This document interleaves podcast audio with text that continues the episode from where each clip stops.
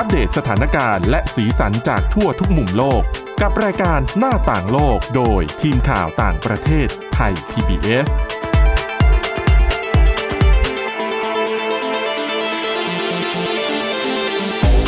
วัสดีค่ะ ต้อนรับคุณผู้ฟังเข้าสู่รายการหน้าต่างโลกนะคะ มาอัปเดตสถานการณ์แล้วก็สีสันจากทั่วทุกมุมโลกกับทีมข่าวต่างประเทศไทย PBS ค่ะ วันนี้อยู่กับคุณอาทิตย์สุมนเรืองรัตน์สุนทร แล้วก็ดิฉันทิพย์ตะวันเทระในยพงค์ค่ะ สวัสดีค่ะ สวัสดีค่ะ วันนี้อย่างที่เกริ่นไปเมื่อตอนที่แล้ว บอกว่าจะมีเรื่องเกี่ยวกับการแต่งงานในจีนกับเกาหลีใต้มาฝากกันด้วย ก็น่าสนใจมากเพราะว่าปัญหาหลักๆเนี่ย ที่เขาบอกว่าคนไม่ค่อยอยากจะแต่งงานกันเนี่ยเป็นเพราะว่าเรื่องเงิน แต่ว่าเงินในการแต่งงานเนี่ยจ่ายกันเยอะมากน้อยแค่ไหนถึงขนาดทำให้ไม่อยากแต่งงานเนี่ยต้องมารอฟังกัน เพราะวันนี้เรื่องแรกเป็นเรื่องที่คุณอาทิตย์สมนเอามาฝากกันนะค่ะเขาบอกว่าเรื่องของอัตราเงินเฟ้อจริงๆอะ่ะเป็นปัญหารุนแรงมาก ๆ เลยทีเดียว ตอนเนี้ยทั่วโลกเลยนะ ใช่ค่ะ แล้วก็ ที่สำคัญนะคะ ธนาคารพัฒนาเอเชียหรือว่า ADB นะคะ เพิ่งมาเปิดเผยรายงานเมื่อไม่นานมานี้นะคะ เป็นข้อมูลจากปีที่แล้ว ที่เขาสรุปมาได้นะคะ ก็คือเขาพบเขาพบว่า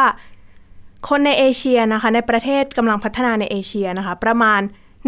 155 ล้าน2 2แสนคนนะคะ หรือว่าคิดเป็น 3.9%ของประชากรทั้งหมดทั่วภูมิภาค เรียกว่าตอนนี้อยู่ในภาวะยากจนสุดขีด ซึ่งจำนวนนี้นะคะ เพิ่มขึ้นจากที่คาดการไว้ถึง 67 ล้าน8แสนคน ซึ่งที่เพิ่มมาค่ะ เป็นผลพวงมาจากโรคระบาดก็คือโควิด -19 กับอัตราเงินเฟอ้อที่ โอ้โห พุ่งสูงมาก ๆ นะคะ คือตสนถานนี้การณ์เงินเฟ้อมันก็แย่ตั้งแต่ช่วงโควิดแล้วนะใช่คือสถานการณ์เศรษฐกิจมันแย่ตั้งแต่โควิดแล้วล่ะ คนตกงานเอ่ยนู่นนี่นั่นนะคะ แล้วพอโควิดเริ่มซาเริ่มจะฟื้น เจอสงครามรัสเซียยูเครนเข้าไปอีก อัตราเงินเฟ้อก็ยิ่งทบขึ้นมาอีกนะ ใช่ค่ะแล้วก็คือแม้ตอนนี้ค่ะ ทั้งในเอเชียแล้วก็แปซิฟิกเนี่ยเหมือนกำลังจะเรียกว่ากำลังฟื้นตัวค่ะนะคะ ก็คือพยายามฟื้นตัวมาอย่างต่อเนื่องนะคะ แต่ว่าก็เนี่ยค่ะ พอมาเจอค่าครองชีพที่พุ่งสูงอัตราเงินเฟ้อที่พุ่งสูงเนี่ยก็กลายเป็นอุปสรรคสำคัญที่ทำให้การที่จะกำจัดภาวะยากยากจนให้หมดไปเนี่ยทำได้ยากมากๆ นะคะ จากเดิมที่ดิฉันว่าก็ยากอยู่แล้วนะอืมนะคะปัญหานี้มันคือเราไม่ใช่แค่ว่าเราอยากรวยเราก็รวยได้ไงเออมันแล้วบางอย่างมันไม่ใช่แค่ว่า แค่เราขยันทำงานมากขึ้น แล้วก็จะทำให้เรามีเงินเยอะขึ้นอืมบางทีมันก็ไม่ง่ายขนาดนั้นนะใช่ค่ะอ๋อแล้วถ้าก็คือคนที่อยู่ในภาวะยากจนสุดขีดตามรายงานนี้นะคะ เขาบอกว่าคือคนที่มีรายได้ต่อวันนะคะ น้อยกว่า 75 บาท นะคะ ก็คือค่อนข้างน้อยมาก ๆนะคะ แล้วก็ในช่วงหลายปีที่ผ่านมาเนี่ยก็คือหลาย ๆ ประเทศเนี่ยพอเจออัตราเงินเฟอ้อที่พุ่งสูงเนี่ยก็ทำให้เกิดภาวะห่วงโซ่อุปทาน เกิดการหยุดชะงัก แล้วคนเรียกว่าคนทุกคนนะคะก็ได้รับผลกระทบแต่ว่าคนที่ฐานะยากจนกว่าอะค่ะ สายป่านเขาไม่มี คืออย่างบางคนถ้าสมมุติว่าเป็นเป็นเขาเรียกว่าอะไรอะ่ะเอ่อคนชนชั้นกลาง พอมีเงินเก็บบ้างมีหนี้บ้างนิดหน่อยค่ะก็ยังจะพอถูถูไถไถไปได้ ก็คือดึงตรงนั้นตรงนี้มาใช้ไปก่อนได้ ใช่ ยังอย่างน้อยอะมีงานยังมีงานทำก็ยังค่ะพอมีรายได้ แต่สำหรับคนที่เขาอยู่ในภาวะยากจนสุดขีดแบบเนี้ย หรือว่าแบบชีวิต ยากไร้มากอะลำบากอยู่แล้วเออแล้วมาเจอสภาพอัตราเงินเฟ้อแบบนี้ ข้าวจานหนึ่งนี่ราคาปัจจุบันนี่แทบต้องคูณสองแล้วจะกินให้อิ่มอะใช่ค่ะ ก็คือตอนนี้หลายๆคนนะคะต้องเอาเงินมาซื้ออาหาร มาเติมน้ำมันใช่เพราะว่าค่าเชื้อเพลิงก็โอ้โหพงแล้วก็มากเขาก็จะเป็นกลุ่มที่ปกติแล้วจะมีหนี้สินเยอะอยู่แล้วๆใช่ค่ะแล้วยิ่งมาเจอภาวะแบบนี้นะคะอืม ชักหน้าไม่ถึงหลังจริงใช่ๆแล้วไหนจะกรณีเรื่องของการหลอกลวงการโกงอโอ้อนไลน์ใช่อีกตอนนี้ชุกมากนะ ใช่ค่ะ อืมบ้านเรานี่เยอะจริง ๆ แล้วต่างประเทศก็มีเหมือนกัน อืมเรายิ่งในช่วงแบบนี้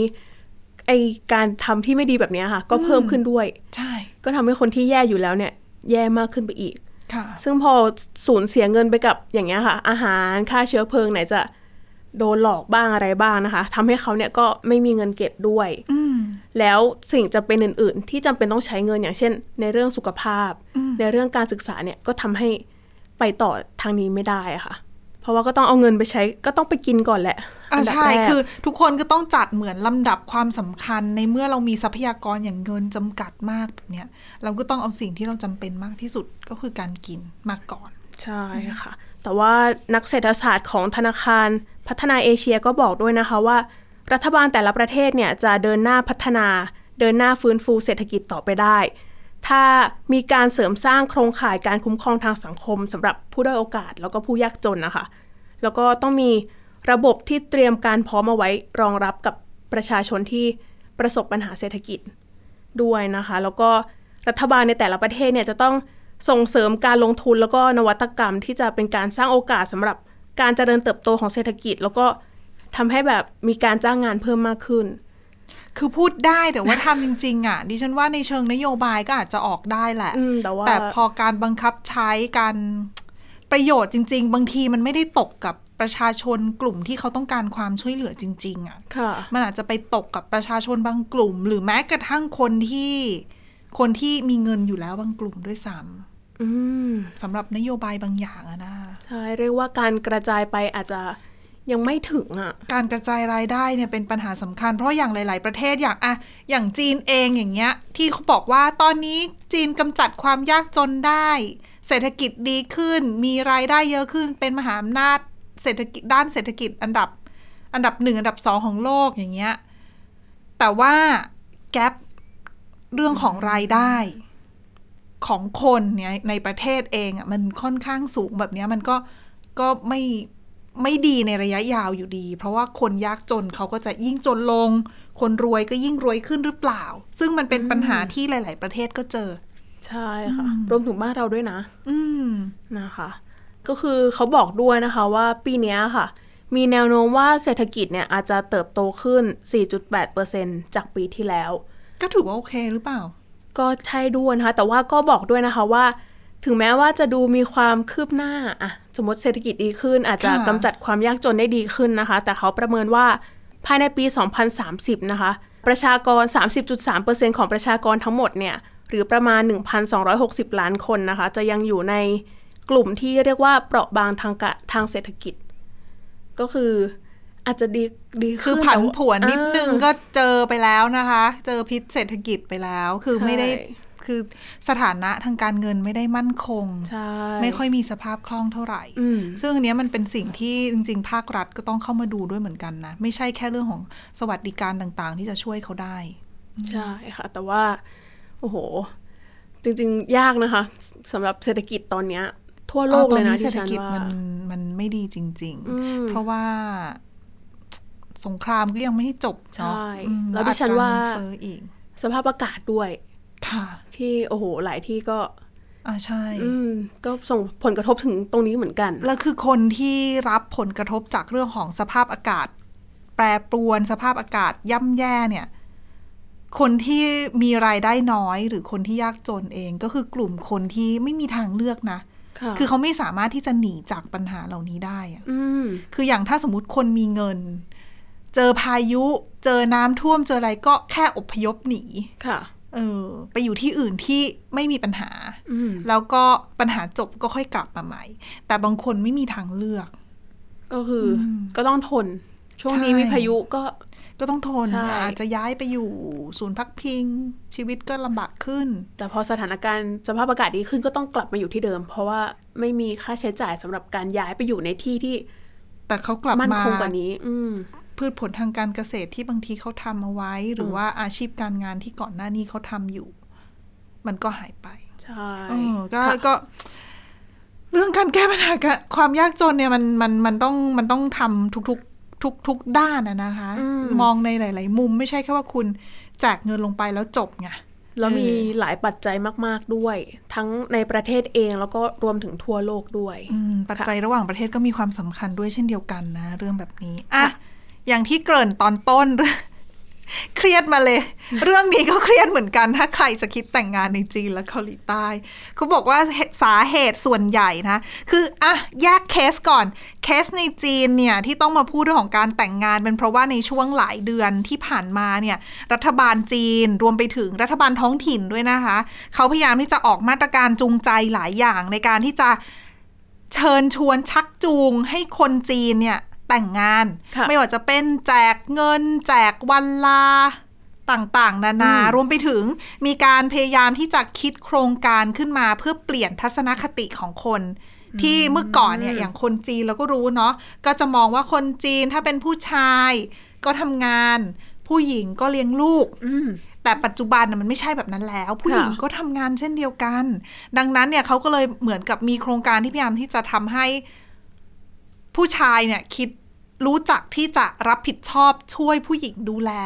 เรื่องของลูกด้วยกรณีถ้าคุณแต่งงานแล้วคุณมีลูกค่ะหรือว่าเป็นการปรับทัศนคติอะไรหลาย ๆ อย่างอะนะคะ ดังนั้นเนี่ยก็ก็ถือว่าเป็นความพยายามที่ทางการของจีนเองก็พยายามที่จะผลักดันให้คน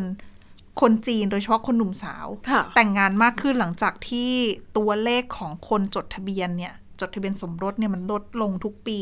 แล้วมันก็กระทบกับเรื่องของการมีบุตรค่ะต่อไปด้วยนะคะ สาเหตุที่เขาบอกว่าคนเนี่ยคนจีนไม่ค่อยอยากจะแต่งงานเนี่ย นอกจากเรื่องที่ไม่อยากลำบากแล้ว กังวลว่าเดี๋ยวจะเสียอาชีพการงานของตัวเองโดยเฉพาะผู้หญิงอืมแต่งงานไปก็ถูกคาดหวังว่าคุณจะต้องไปดูแลใช่ครอบก็คือจะต้องครัวอยู่บ้าน เลี้ยงลูกดูแลครอบครัวของสามีด้วย ใช่ดังนั้นก็เลยก็เลยเขาก็พยายามที่อะ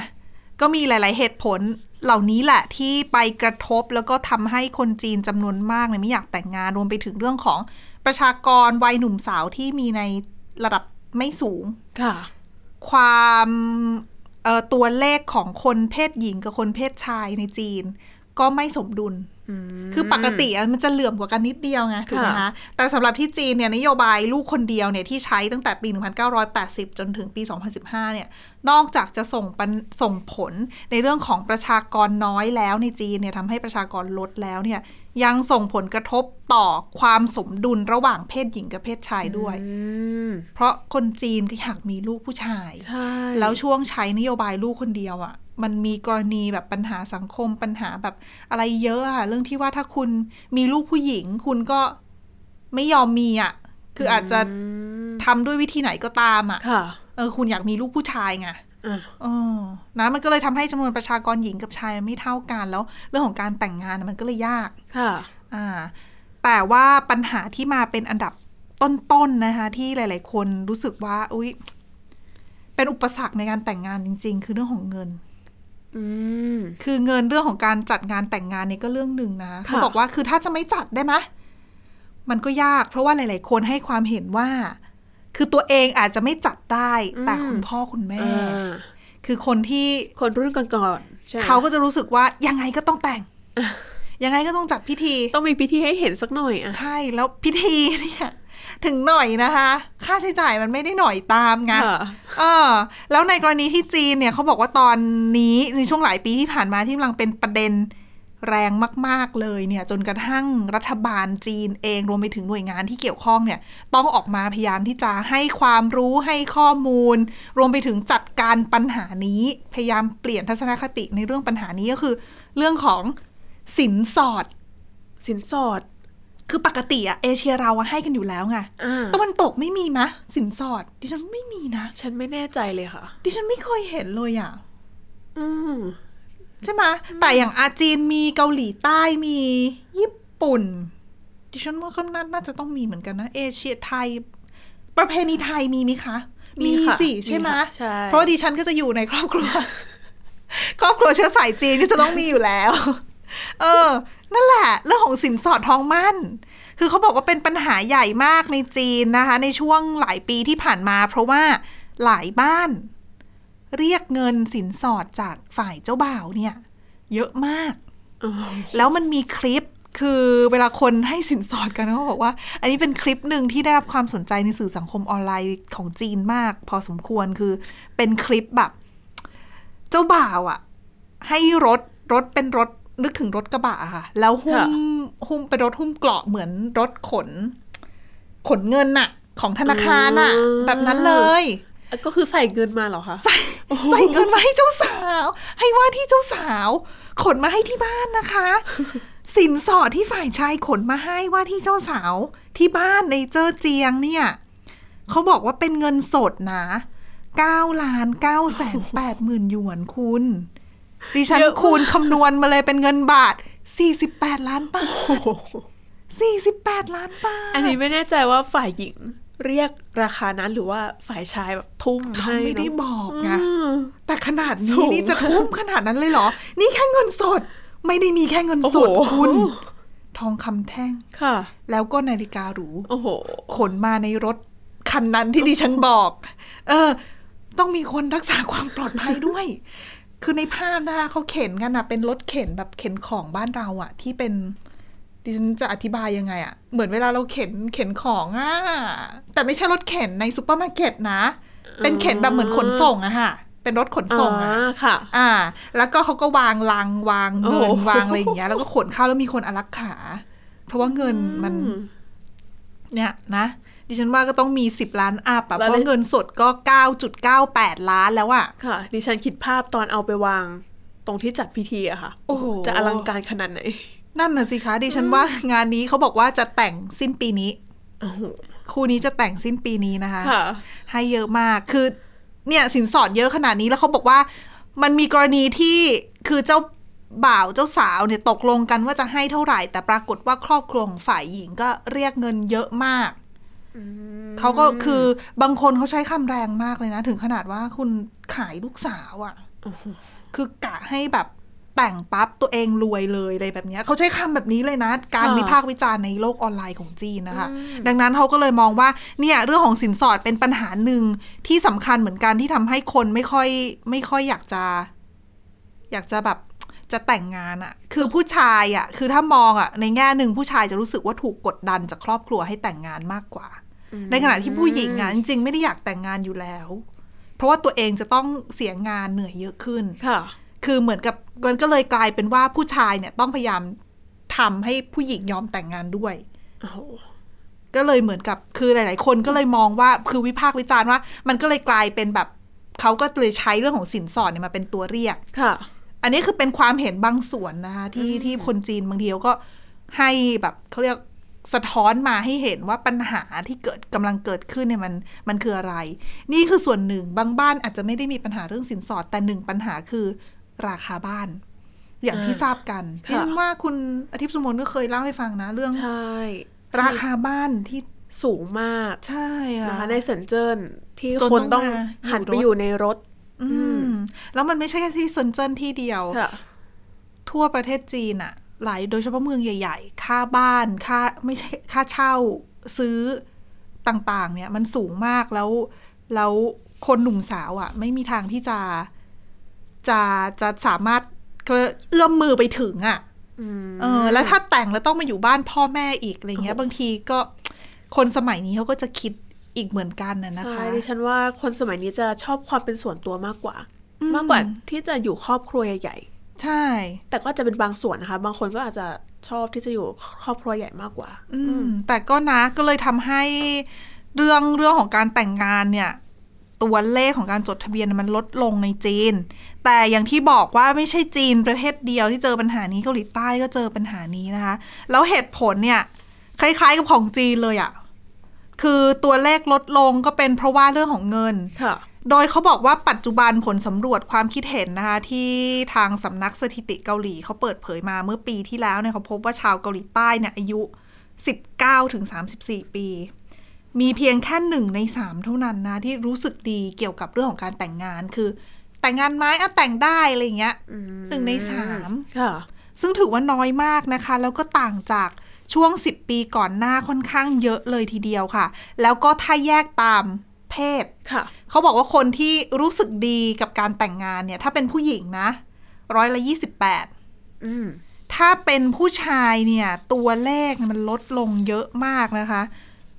เออไม่ ถ้าเป็นผู้ชายเนี่ย ตัวเลขที่สนับสนุนการแต่งงานเนี่ย มีมากกว่าร้อยละสี่สิบดิฉันถ้าจำตัวเลขไม่ผิดน่าจะเป็นร้อยละสี่สิบสี่ค่ะคือสูงทีเดียวคือต่างจากของผู้หญิงอะนะคะอืม ซึ่งเขาก็บอกว่าก็อย่างที่บอกไปสาเหตุที่ที่ผู้หญิงไม่อยากแต่งงาน ก็เพราะว่ากังวลว่าเดี๋ยวจะเสียอาชีพการงาน แล้วยิ่งอืมผู้หญิงในปัจจุบันก็ได้รับการศึกษาดีค่ะได้รับทำได้คือเข้าไปทำงานดี ๆ หลาย ๆ อย่างอะไรเงี้ยก็รู้สึกว่าตัวเองไม่อยากจะสูญเสียช่วงเวลาของตัวเองอะ่ะคือตัวเองพยายามมาตั้งแต่เด็กในการเข้ามาอยู่ในสังคมในในอาชีพการงานที่ดีอะไรเงี้ย คือผู้หญิงอะ่ะ เราต้องยอมรับว่าว่ามันก็ยังมีความแตกต่างความเหลื่อมล้ำทางเพศอยู่ใช่ในเรื่องค่ะของการทำงานในเรื่องของอืมรายได้ การศึกษานู่นนี่นั่นก็เลยทำให้ ผู้หญิงจำนวนไม่น้อยพยายามที่จะถีบตัวเองใช่พยายามมากกว่าผู้ชายแล้วคือบางอาชีพ ผู้หญิงกว่าจะได้รับการยอมรับก็คือไม่ไม่ง่ายอะค่ะใช่ ดังนั้นเขาก็เลยมองว่าเขาต้องคิดเยอะกว่าดังนั้นอืม ไม่แต่งงานก็ไม่เห็นเป็นไรเลย ก็เลยไม่แต่งดีกว่าค่ะอีกหนึ่งปัญหาที่เจอคือเรื่องของเงิน ที่ต้องใช้ไปกับการแต่งงาน อันนี้เยอะมากนะคะ คือที่เกาหลีใต้ก็มีตัวเลขที่เป็นบริษัท จัดหาคู่ในเกาหลีใต้ค่ะ ชื่อว่าบริษัทดูโอเขาไปสำรวจเรื่องของค่าใช้จ่ายต่างๆ ที่คุณต้องจ่ายเวลาที่คุณจะแต่งงานค่ะอยู่ในเกาหลีใต้อะนะคะ แล้วค่าใช้จ่ายเนี่ยคุณสูงมาก ดิฉันหาตัวเลขไม่เจอ อ๋อ เจอแล้ว ปีที่แล้ว นี่ เขาบอกว่าถ้าปีที่แล้วคุณอยู่ในเกาหลีใต้แล้วคุณอยากแต่งงานนะ คุณต้องควักกระเป๋า 47.2 ล้านวอน นี่คุณแต่งงานนะอืมเท่าไหร่ 47.2 อาจจะถูกๆหรือเปล่าค่าเงินเกาหลีอะ เพราะว่าเขานับไม่เหมือนเราถูกไหมค่ะดิฉันคูณมาให้หนึ่งล้านสองแสนบาท มากกว่านะ มากกว่าหนึ่งล้านสองแสนบาทเวลาอันคุณนี้แต่งแค่งานทีแค่ค่าจัดงานใช่ไหมคะไม่เขาบอกว่าอันเนี้ยรวมรวมค่าจัดงานก็คือรวมค่าสถานที่เช่าเช่าที่อะอะจัดพิธีแพ็กเกจเรื่องของถ่ายรูปอ่าชุดเจ้าสาว แต่งหน้าทำผม อะไรอย่างเงี้ย แล้วก็มีเรื่องของการไปฮันนีมูน เรื่องของการซื้อคือเกาหลีใต้ ถ้าใครดูซีรีส์อาจจะพอคุ้นกันมากที่ต้องซื้อเฟอร์นิเจอร์เข้าไปให้ที่บ้านอะ่ะ คือฝ่ายชายจัดหาบ้านให้ฝ่ายหญิงถูกไหมค่ะแล้วฝ่ายหญิงจะต้องขนเฟอร์นิเจอร์เข้าไป อันนี้เป็นเหมือนธรรมเนียมของเขาเออในเรื่องของเรื่องของสินสอดค่ะอ่าก็คืออันเนี้ย47.2 ล้านวอนเนี่ยรวมสินสอดแล้วแต่อันนี้เขาบอกแค่ว่าเรื่องของแบบการแลกของนะ ไม่ได้เหมือนกับ ไม่ได้นับรวมเรื่องเงิน คือนับแค่ของขวัญคือปกติแล้วเกาหลีใต้เวลาเขาแต่งงานเขาต้องให้ของกันไงค่ะเขาไม่ได้นับเรื่องเงิน คือถ้าเงินนี่ฉันไม่แน่ใจว่าจะแอดออนมาอีกหรือเปล่า แต่เนี้ยคือยอดนี้ค่ะเออ47.2 ล้านเนี่ย ถ้าหักออกมาเป็นค่า ค่าแต่งหน้าทำผม ค่าเช่าสถานที่จัดพิธีแต่งงานอย่างเดียวเนี่ย คือประมาณหนึ่งในสี่อืม เขาบอกค่าแต่งหน้า3ล้านวอน ค่าเช่าสถานที่10ล้านวอน เป็น13ล้านวอนลองกดตัวเลขดูค่ะดิดิดิฉันแนะนำตัวเลขเยอะมากอะแต่ว่าอันนี้คือเป็นเรื่องของค่าจัดงานแต่งงานแล้วก็ค่าแบบเหมือนค่าแรกเข้าอะดิฉันเรียกแบบนี้ได้ไหมคือเวลาคุณแต่งงานนี่เป็นค่าแรกเข้าค่ะแต่จริงๆแล้วเนี่ยเขาบอกว่าคนเกาหลีใต้อะ ไม่ต่างจากคนจีนตรงที่ว่าเวลาคุณ พูดเรื่องแต่งงานอะคุณต้องพูดเรื่องบ้านด้วย คือคุณแต่งงานแล้วเหมือนเริ่มต้นชีวิตใหม่ คุณก็ต้องมีบ้านถูกไหมค่ะอืม บ้านในเกาหลีใต้ก็ไม่ต่างกัน กับที่จีนราคาแพงมากนะคะ ไม่ใช่ทุกคนที่จะเอื้อมมือไปถึง เขาบอกว่าถ้ารวมค่าบ้านเข้ามาอยู่ในเรื่องของค่าแต่งงานด้วยเนี่ย ตัวเลขกระโดดขึ้นไปถึง 287 ล้าน โอ้โห โดยค่าบ้านอย่างเดียวเนี่ยคิดเป็นประมาณร้อยละ 83.6 ของค่าแต่งงานทั้งหมด ค่ะ คือค่าแต่งงานที่ฉันบอกว่า 287 ล้านเนี่ยนะ ก็คือหักไป 83เปอร์เซ็นเนี่ยเป็นค่า เป็นค่าบ้านอืมเออ287 ล้านวอนคูณคูณบวกเลขแล้วมากกว่า 7 ล้าน5แสนบาทนะคะ เยอะมากค่ะ เออ เจ็ดล้านห้าแสนค่าแรกเข้าเมื่อกี้หนึ่งหนึ่งหนึ่งหนึ่งล้านสองอันนี้บวกค่าบ้านไปจะกระโดดขึ้นมาเป็นเจ็ดล้านห้าอืมเจ็ดล้านห้านี่คือค่าเฉลี่ยนะค่ะเขาบอกว่าถ้าคุณอยู่ต่างเมืองเมืองนู้นเมืองนี้เนี่ย ค่าใช้จ่ายมันจะต่างกันในเรื่องของบ้าน คือถ้าเมืองใหญ่ ค่าบ้านก็สูงแน่นอนค่ะถ้าคุณอยู่กรุงโซลเกาหลีใต้ แล้วคุณอยากแต่งงาน ตัวเลข 287 ล้านเนี่ยไม่พอนะโอ้โห 287 ล้านเนี่ยคือรวมเบ็ดเสร็จถูกไหมคะค่ะถ้าคุณอยู่โซลแล้วคุณอยากแต่งงานคุณต้องจ่ายเลย 324 ล้าน นี่คือแค่ค่าบ้าน ค่าบ้าน 324 ล้านคุณดิฉันฟังแบบนี้ก็ไม่อยากแต่ง ใช่ คือดิฉันได้ยินแล้ว โอ้โห แค่บ้านก็ 300 กว่าล้านแล้วนะ ไม่รวมค่าจัดพิธี ไม่รวมเรื่องของเฟอร์นิเจอร์ของแลกระหว่างครอบครัวเจ้าบ่าวเจ้าสาว ค่ะ ฮันนีมูนไปเที่ยวอีกอะแล้วอะไรอีกอะคือถึงแม้จะตัดพวกนั้นแต่ค่าบ้านมันก็เป็นสิ่งที่บางทีก็ตัดไม่ได้ไง ใช่ แล้วในเกาหลีบางทีเขาก็แต่งงานแล้วเขาไม่อยากไปอยู่บ้านฝ่ายชาย บางทีเขาจะรู้สึกไม่สบายใจกับการที่มีครอบครัวของฝ่ายชายอยู่บางทีก็มีเหมือนกัน ค่ะ อืม ดังนั้นเนี่ยเกาหลีคนเกาหลีใต้ก็เลยรู้สึกว่า เอ๊ะไม่จำเป็นจะต้องแต่งงานเลย ก็เลยมีคนที่มีความคิดแบบนี้เยอะมากขึ้นแล้วแน่นอน ส่งผลกระทบ อย่างหนักต่อเรื่องของอัตราการเกิด คือเกาหลีใต้เนี่ยเรียกได้ว่าติดอันดับโลกนะคะ ที่มีอัตราการเกิดต่ำที่สุด ถ้าที่ฉันจำไม่ผิดน่าจะต่ำที่สุดในโลกด้วยอะ่ะอืมคือตัวเลขน่าจะอยู่ที่ 0.78 ค่ะ คือปกติแล้วเนี่ยถ้าจะให้รักษาจำนวนประชากรเอาไว้เนี่ยเขาต้องเขาบอกว่าต้องมีอัตราการเกิดสองขึ้นไปโอ้โหต่ำกว่าเยอะเลยนะคะ เพราะว่าคุณพ่อแม่สองคนถูกไหมอืมพ่อแม่แล้วก็ต้องมีลูก ดังนั้นเนี่ยคุณต้องมีสองคนขึ้นไปเพื่อที่ว่าเด็กไม่ได้โตทุกคน แล้วก็อาจจะมีเรื่องของการเสียชีวิตในระหว่างตั้งคันตั้งด้วยรวรวมไปถึงอุบัติเหตุต่าง ๆ ที่ถ้าสมมติคุณเกิดมาแล้ว แล้วคุณอาจจะเสียชีวิตก่อนอายุขายตามปกติที่ที่ที่เก็บสถิติอย่างเงี้ยดังนั้นเนี่ยเขาบอกว่าถ้าคุณต้องการที่จะประเทศหนึ่งเนี่ยอยากที่จะรักษาจำนวนประชากรของตัวเองให้มันคงที่เนี่ย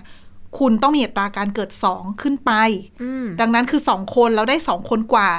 เพื่อที่ว่าคุณจะได้ยังอืมรักษาสถานะจำนวนประชากรของคุณอยู่ค่ะแต่เกาหลีใต้อะสองคนเนี่ยเกิดแค่ 0.78 ไม่ถึงหนึ่งคนอืมดังนั้นเนี่ยกราฟมันต้องดิ่งลงอยู่แล้วสำหรับจำนวนประชากรน่ะนะคะค่ะนั่นแหละนี่คือปัญหา เพราะคนไม่อยากแต่งงาน แต่งงานไม่อยากมีลูก แต่ดิฉันไม่รู้ว่าบ้านเขาอาจจะแบบ เปลี่ยนไปเหมือนบ้านเราหรือเปล่าก็คือ ถึงไม่แต่งงานแต่ว่าก็ไม่มีลูกด้วยกันได้ โดยที่ไม่ต้องแต่งานค่างนิยมเดิฉันคิดว่าในเอเชียจำนวนไม่น้อยยังยังยังยังมีค่านิยมแบบต้แบองบแต่งก่อนต้องแต่งก่อนอืมบางทีอยู่ก่อนแต่งก็ก็อาจจะมีปัญหาด้วยซ้ำสำหรับบางบ้านที่อนุรักษ์นิยมหน่อย ค่ะ เอออะเป็นปัญหาไม่ใช่แค่ระดับชาติเท่านั้นนะ เรื่องแบบเนี้ยใช่คือจริงๆมันก็กระทบไปทั้งโลกแหละเพราะมันเป็นเรื่องของเศรษฐกิจด้วย และนี่คือทั้งหมดของรายการหน้าต่างโลกในวันนี้นะคะ คุณผู้ฟังสามารถติดตามฟังรายการได้ที่ www.thaipbspodcast.com หรือว่าฟังผ่านพอดแคสต์ได้ทุกช่องทางค้นหาคำว่าหน้าต่างโลกค่ะ วันนี้พวกเราและทีมงานลาไปก่อนนะคะ สวัสดีค่ะ สวัสดีค่ะ Thai PBS podcast. View the world via the voice.